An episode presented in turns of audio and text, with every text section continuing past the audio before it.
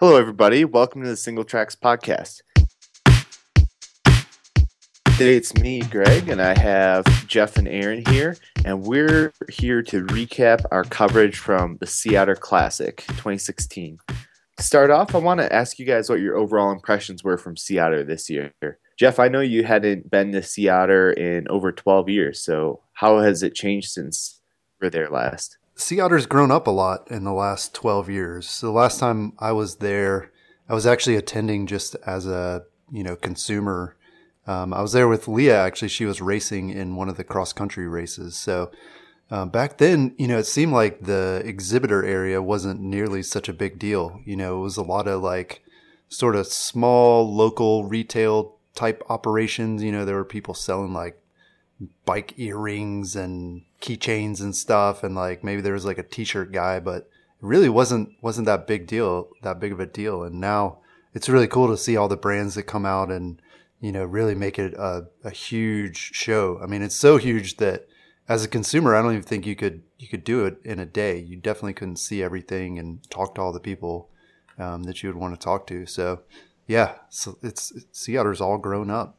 What about you, Aaron? What were your thoughts? I'm wondering how Jeff didn't went 12 years without going to Sea Otter. It's pretty impressive. I'm a big fan of of Sea Otter. It's you know, kind of the kickoff to the season here in North America, and it's just a really good time. There's a ton of companies out there showing new stuff, and it's it's much better than uh, Interbike in my opinion. It's it's like Interbike, but it's outside and there's beer. So, um, you know, two two big checks in the win column for Sea Otter. Uh, but yeah, it, it, just seemed seemed like it was a really good show. Everybody was in a really good mood. I think it's early in the season, so a lot of people haven't been beat down by the other trade shows and all the travel that kind of goes along with uh, being in the bike industry. For a lot of us, it's a you know the first time we've seen these people since Interbike or maybe even Sea Otter last year. So it's really good to to catch up with folks. But overall, it was a it was a great show. Very nice. Sad I missed it this year. It sounds like a really good time. Um, I saw on Instagram, Aaron, that you got to meet the Danny MacAskill. What was it like meeting the legend in person? Was he any different than you expected? That was awesome. I got to say, that was my favorite thing that happened at Sea Otter this year.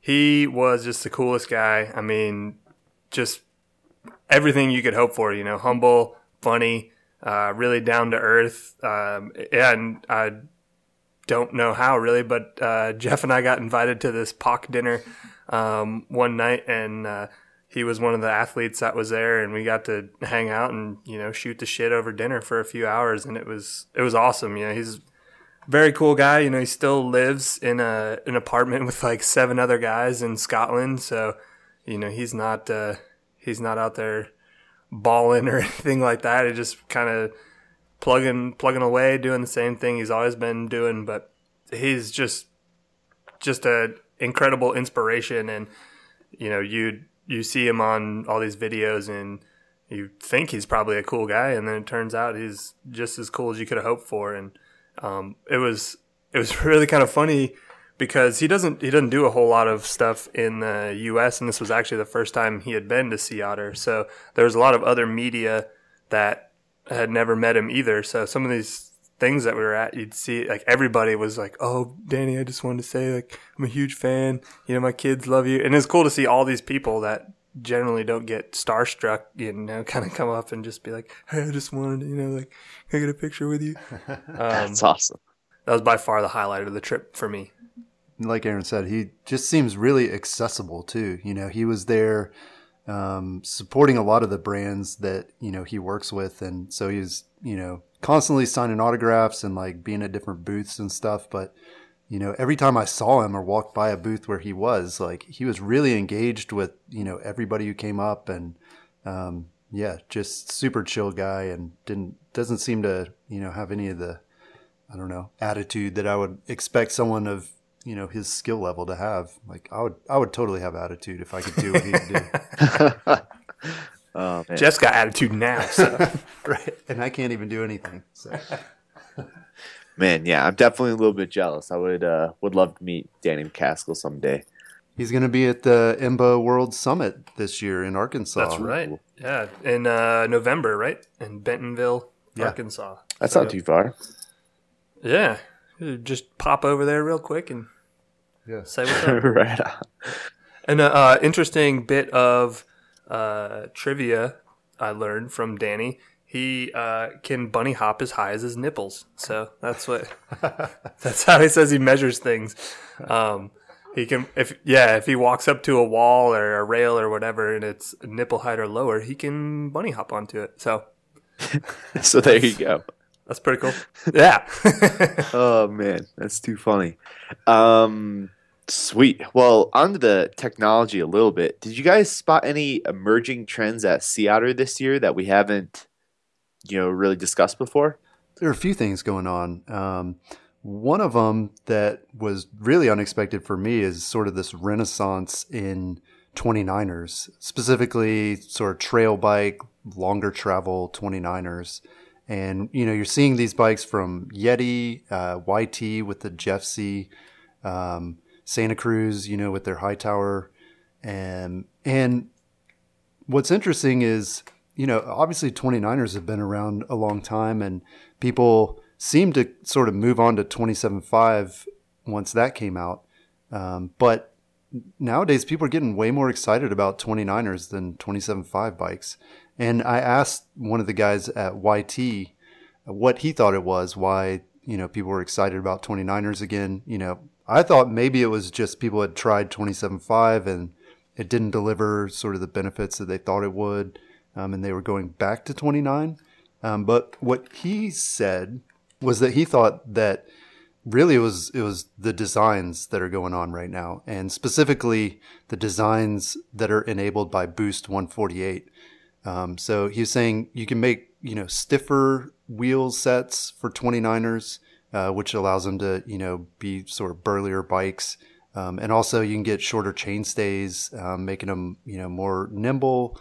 Um, and so yeah, it's just really interesting that we're still sort of dialing in the 29er and there's still a lot of life left in the the whole concept, you know, behind these bigger wheels. So that's pretty exciting to see and and I think even in the next couple weeks you're going to be seeing uh, even more 29ers long long travel like trail 29ers coming out.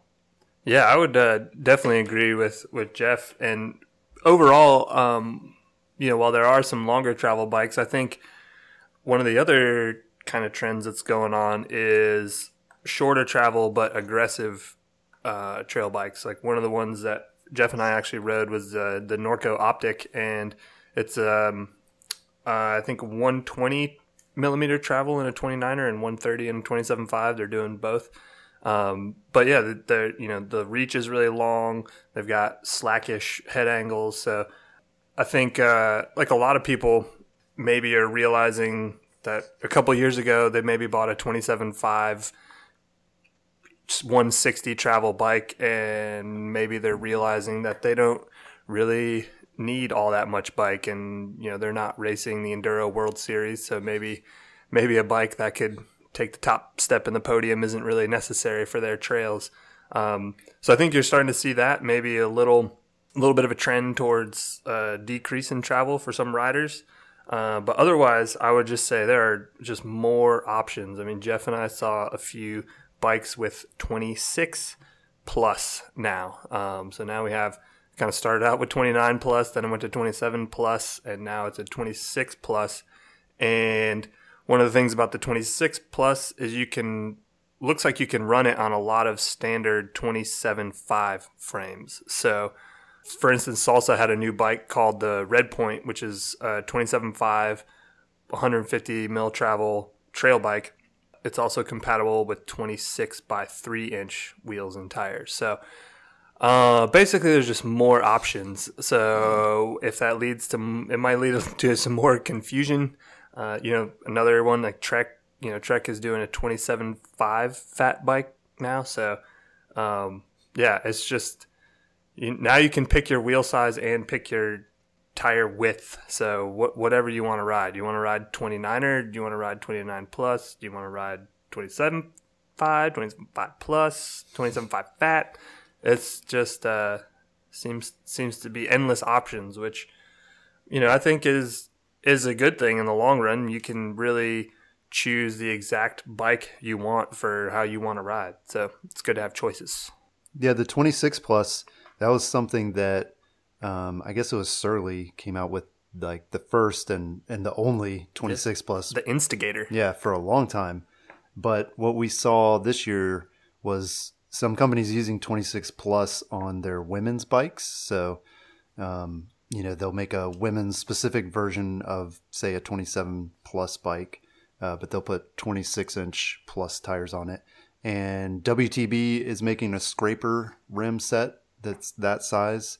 Um, and, you know, seeing as how WTB kind of, you know, kickstarted the whole, this whole idea of 27 plus, specifically 27 plus conversions, um, it's it's interesting to see them you know supporting 26 plus. And they also have tires as well. There was a new tire called the ranger. As a 26 plus three inch tire uh, that was at the show. It's also interesting what we didn't see on the plus front. I didn't see a single 29 plus bike being displayed anywhere. I don't think i did either. Oh that's interesting. You know we just did did this survey of plus bike owners. And in that survey, we found about half the people had 29 plus bikes and the other half had 27.5 plus bikes.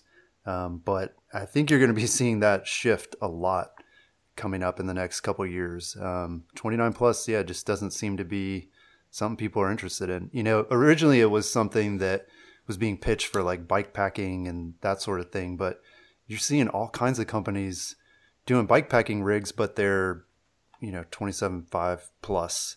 Um, you know, even Jamis is like pitching their bikes as like bike packing rigs, um, which I think is interesting, and, and, you know, especially for a brand that doesn't really have that sort of heritage, at least in my mind.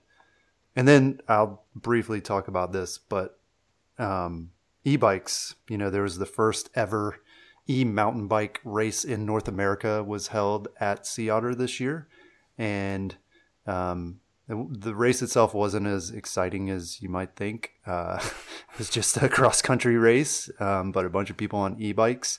Uh, there was word that there was one guy who did the race, a pro rider, did the race on a regular mountain bike, sort of in protest.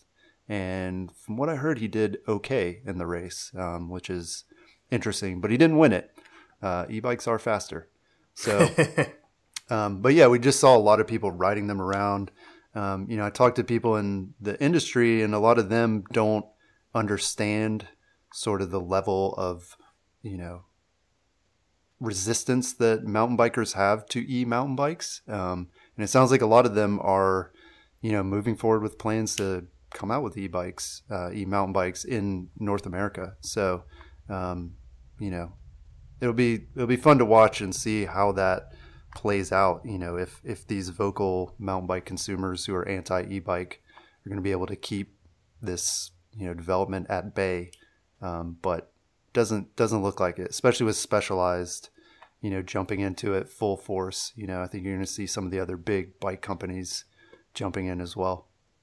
Definitely agree with that. And the major brands were very sure not to say anything negative about uh, e mountain bikes. So um, right. They're definitely hedging their bets. But something you know Jeff and I talked about briefly on the trip was I just I can't imagine that the market is that huge for e mountain bikes. I mean, you know, you're talking a capable e mountain bike on the low end for a hardtail is probably going to be what two grand, and then as you move up into full suspension, you're talking five grand or more. And I, I don't know. To me, it just seems like if there is a market there, it's small and it's going to get saturated with a quickness. So there may be a lot of people who jump on the electric bike bandwagon a little bit too late and then they're going to be stuck with a bunch of bikes they can't sell because nobody wants them. But that's just that's what I think. I mean, you know, I, there are there are people that uh, can benefit from e-bikes and you know, I know that that whole sad story. I'm old, or I'm, you know, I don't have a leg, and you know, there there so there are legitimate reasons for having one, but um, you know, they're not for me. They're motorbikes, and you know I think it's really going to kind of muddy some access issues as we've as we've discussed before. So maybe maybe that's a another topic for another Yes, podcast. That'll be fun. Do another e-bike podcast.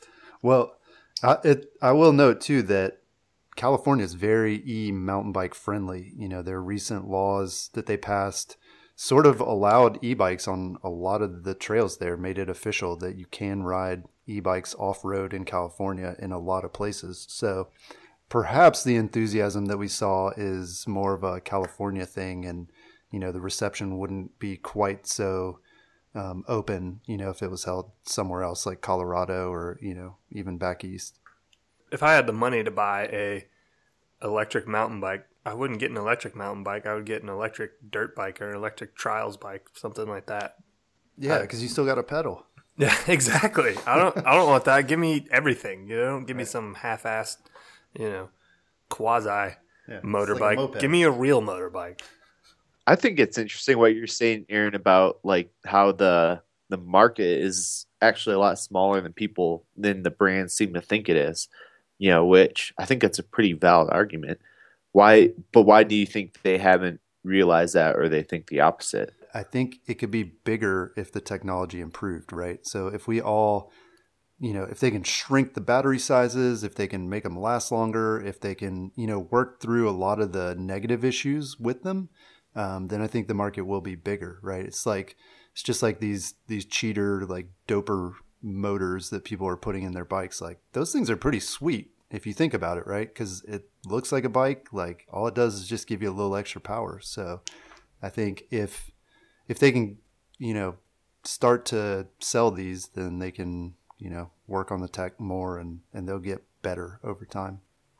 Yeah, that, I will. I will say, yeah, definitely. The they've they've got to get lighter um, for for the market to open up anymore.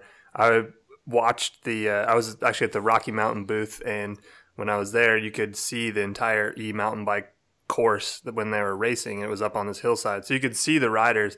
And one thing I would say, they were pretty much going the same speed the entire time. So uphill and downhill, they were just hauling ass, doing you know twenty miles an hour the entire time but you could definitely tell when a couple of the people's batteries died because they were moving backwards in a hurry. I mean, it, it like, yeah, you, you know, your battery dies, all of a sudden you're on a 50 pound bike, and that sucks. I don't know if anyone's ever ridden a 50 pound bike. Um, I have, but it was downhill, and it was a lot better than trying to ride it flat or uphill. I'll say.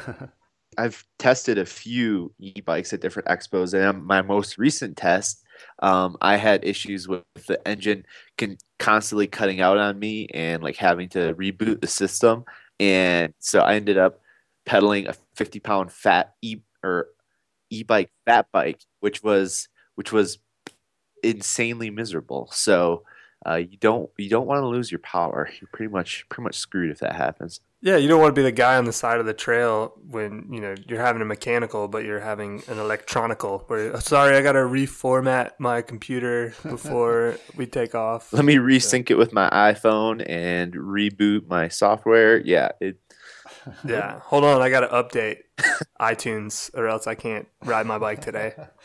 uh man, I feel like we could go a lot of directions with this. So, um, one uh, one other question I had for you guys was regarding you know all these different tire sizes we're seeing tires and wheels 26 plus 27.5 plus 29 plus. Um, do you think it's going to be difficult for the average bike shop to keep up with this and to keep enough tires and wheels in stock for you know all the potential customers that they'll see? Oh yeah, local bike shops are screwed, man. They are like how like seriously, how can you, you know, you've got okay, so the major ones you've got 27.5 and 29, right? And then you've got road bike wheels obviously. But then, you know, you've got fat bike wheels which some are 26 inch and there's all different sorts of widths of rim depending on the application and then you know you have endless tire sizes and it's yeah and now you're adding 27.5 fat to the mix and you're adding 26 plus to the mix so it's uh yeah it's i there, there, you just can't stock that kind of stuff, you know. So it's it's going to be the case where you go to your local bike shop and you need a tire, and they're going to say, "Well, we can order it for you." So, mm-hmm. um, which sucks. I mean, that sucks for for the local shops, but you know, maybe you know, depending on where the shop is and kind of what their core rider market is, they can tailor it to that. You know, certain shops are able to do that. You know, like shops in Pisgah or something like that. They know most of their guys are riding guys and girls are riding, you know, long travel trail bikes, so they're going to have burly tires for 27.5 and 29 because that's going to cover most of the market. But then you get some guy that's in there on vacation, tears a tire coming down Black Mountain or something, and he needs a 27 plus tire, but they don't have any in stock, and then you're you're kind of screwed. So stock up, I guess. If there if there's a size you like, stock up while it's still supported. Yeah, uh, you raise an interesting point too. I mean, I wonder if all these different sizes and you know interesting bikes would exist without the internet, right? Like all these things are kind of niche products and they're addressing very specific needs, you know. And in the old days, there wasn't the infrastructure to support that. You know, it was just bike shops and they could only carry so many items and you could only market to, you know, sort of a broad audience, but you know the internet has kind of enabled this. And so in a lot of ways the the bike shops are kind of the last you know remaining part of that that um, doesn't really work with it.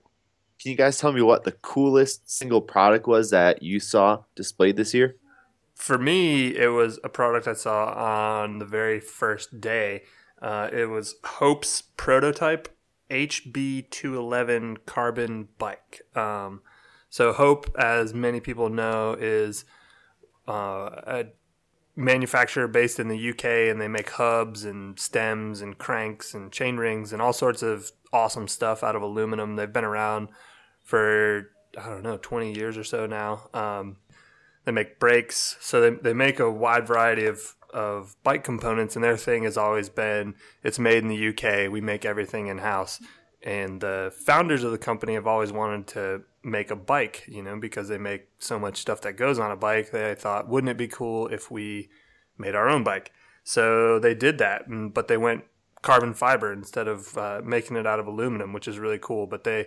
machine the the mold for the for the frame in house. Uh, so you know you machine it out of a big block of aluminum, and they got uh, some local carbon experts because where they're located, there are a lot of F1 racing teams there, and there's a lot of aerospace industry. So they had some engineers that are in the area that helped them sort through some things. But uh, it's a it's a cool looking bike. It was you know it's a prototype, and they're not promising they're going to put it into production uh, or anything like that. But it was it was it was a really cool bike, and they did since they were designing it from the ground up. They uh, you know made some choices that only they could. Like the the rear end doesn't use any sort of standard spacing that you've ever heard of. They did uh, it's 130 by 17 millimeter. So um, yeah, they were able to do that because they make hubs and you know they can you know they make everything. So. Uh, and then the the rear brake is radially mounted, which is something different and requires a specific caliper. But again, when you make the caliper, you can do that when you can just you know turn on the CNC machine and whip out a new caliper. So that was really cool. Um, you know, and and depending on what people think and what if there's demand there, they it may make it into production. So that I think that would be super cool to see. I personally have a hard time wrapping my head around a lot of like suspension stuff and bike stuff. Um, cause it's like, to me, it's, it's really complicated. You know, I just jump on the bike and just have fun. But um, so for me, the coolest stuff was the really simple stuff that I saw. Um, there's the fabric really blew me away with a lot of their products. They had a cageless water bottle, which was a really cool, like simple design. You know, you hear that and you're like, how on earth? And then you see it and you're like, oh, that totally makes sense. Like, how come nobody thought of that before? They also have a lock on grip that's like got little cutouts on it so that it's super lightweight um, and also really flexy. They, they claim it's the lightest, the most lightweight uh, lock on grip on the market. And they also, the lock on grip is interesting because it only locks on on one side. So um, it'd be interesting to try that and see if, if it slips at all on the, the non locked side. Um, but it, yeah, looked really cool and simple. Um, and then Fabric also, their saddles are super sweet, but they had one that was like, it was almost like a Nike Air uh, chamber that's on the saddle. So the saddle basically just like has an air bubble uh, between you know sort of like the base and the um, fabric cover. So um, yeah, I, I wasn't familiar with the brand at all, and it was like everything I saw I was like, whoa, how do you guys come up with that stuff? Where's fabric based for those of us who aren't up to speed? I believe in the UK. Their prices are in British pounds, so I don't know. I didn't. I didn't. Ask. Sounds like that. a good bet, though. um, so, how about the most unusual out there? Who thought of this, and why did they market it? Product. I'm going to switch my answer. Then that was unusual what I just said, but the cool stuff. So on the same on the same lines, the Topeak booth was really cool. They had um, again really simple, interesting stuff, but um, finding ways to like you know stash different tools in different parts of your bike. So they had like a pump that can fit in your uh, seat tube. They had a chain tool that goes inside your bars. Like it's basically like a replaces your end caps on your bars and puts a little tool in there. Um, and then they had yeah just some cool pumps and stuff. It really reminded me. It was almost I felt like I was James Bond like going into Q's lab, you know, and he's like showing me all these gadgets yes. that he has and I mean, Topeak, it's kind of like that every year. Like you never know what they're gonna do, and and every year it's it's pretty interesting.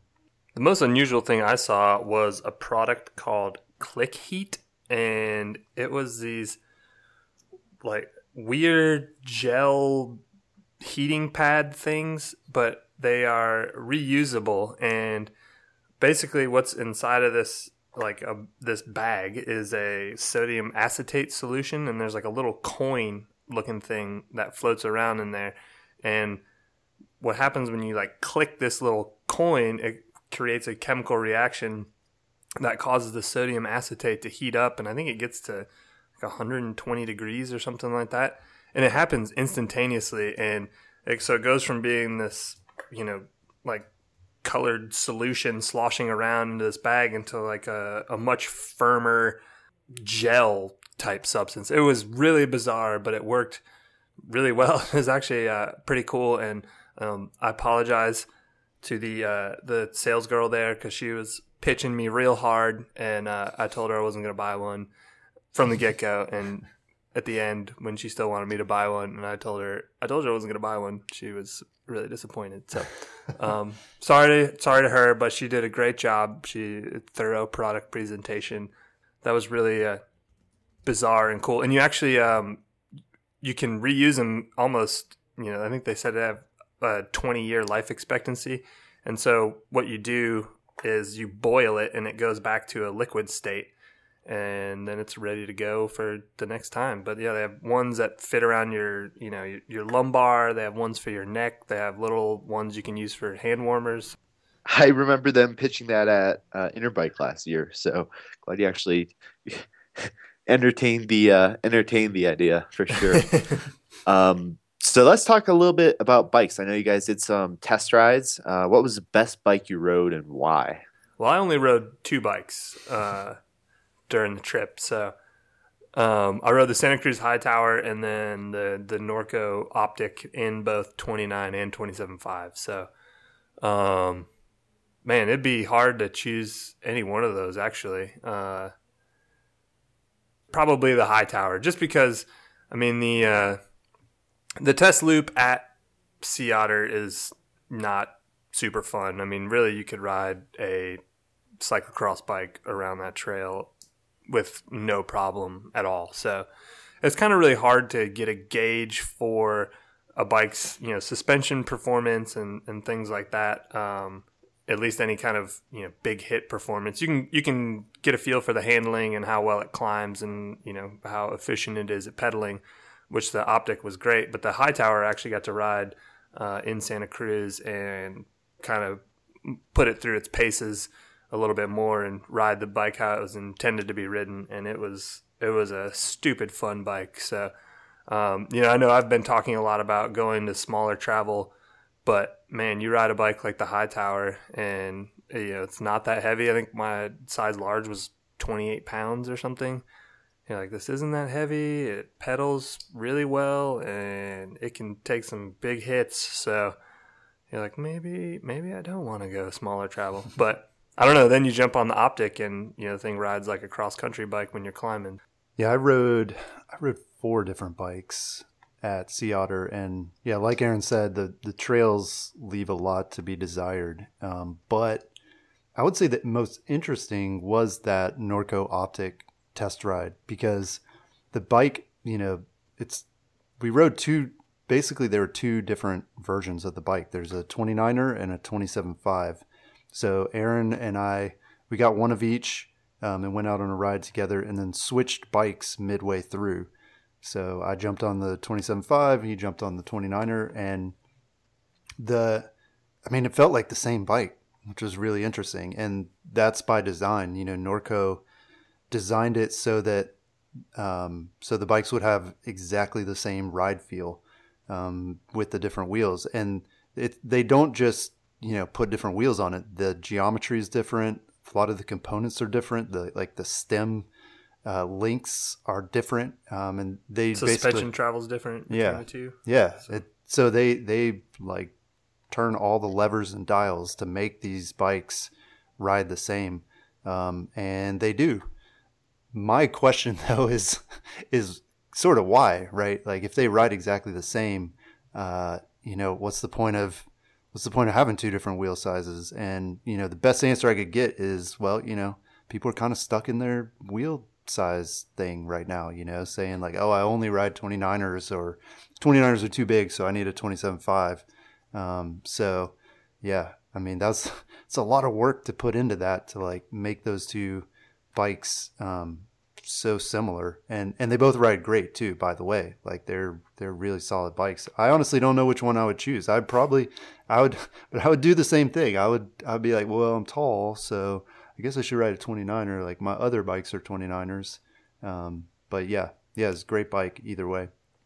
Yeah, they really did hit the nail on the head with making them feel identical. I mean, when we swapped halfway through, Jeff and I were both like, whoa, this feels exactly the same. I mean, they even, like on the 29er, the head tube height is is shorter to keep your bars at the same height between the two. So, you know, frame to frame, they're you know from wheel size to wheel size, they're they're making all these little little tweaks to keep them the same. Like Jeff said, it's not just like oh we put you know a different stem on this one. There's a lot of thought that went into it, and yeah, they're both awesome bikes. But uh, you know, going back to kind of what I said earlier, it's just options. You know, people people got options now. So yep, like Jeff, I'd, I'd have a hard time choosing between between the two because you know the the 27.5 is a little snappier and you know a little bit more playful, but the you know the 29er is going to roll a little bit better and you know probably be a better choice for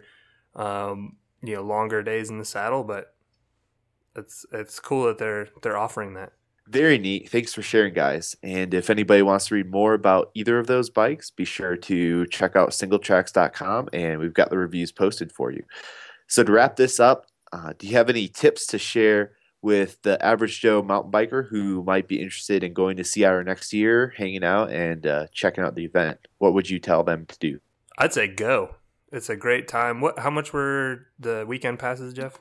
Uh, it was like fifteen dollars a day, or yeah, maybe it was like twenty five for two days or something. Yeah, and you can definitely make that up in free shit. So going around getting hats and koozies and t-shirts and stuff like that. So it's it's just a it's a great time and you know there's people demoing bikes and demoing all kinds of stuff like ENVE had um, they were demoing their wheels so you could bring your own bike and get a sweet set of ENVEs and you know go thrash them as much as you can thrash stuff out there on the trails um, yeah, it's just a great time. And if you're thinking about going, if you're on the fence, I'd say do it. It's a it's a great event. Um, and bring sunscreen.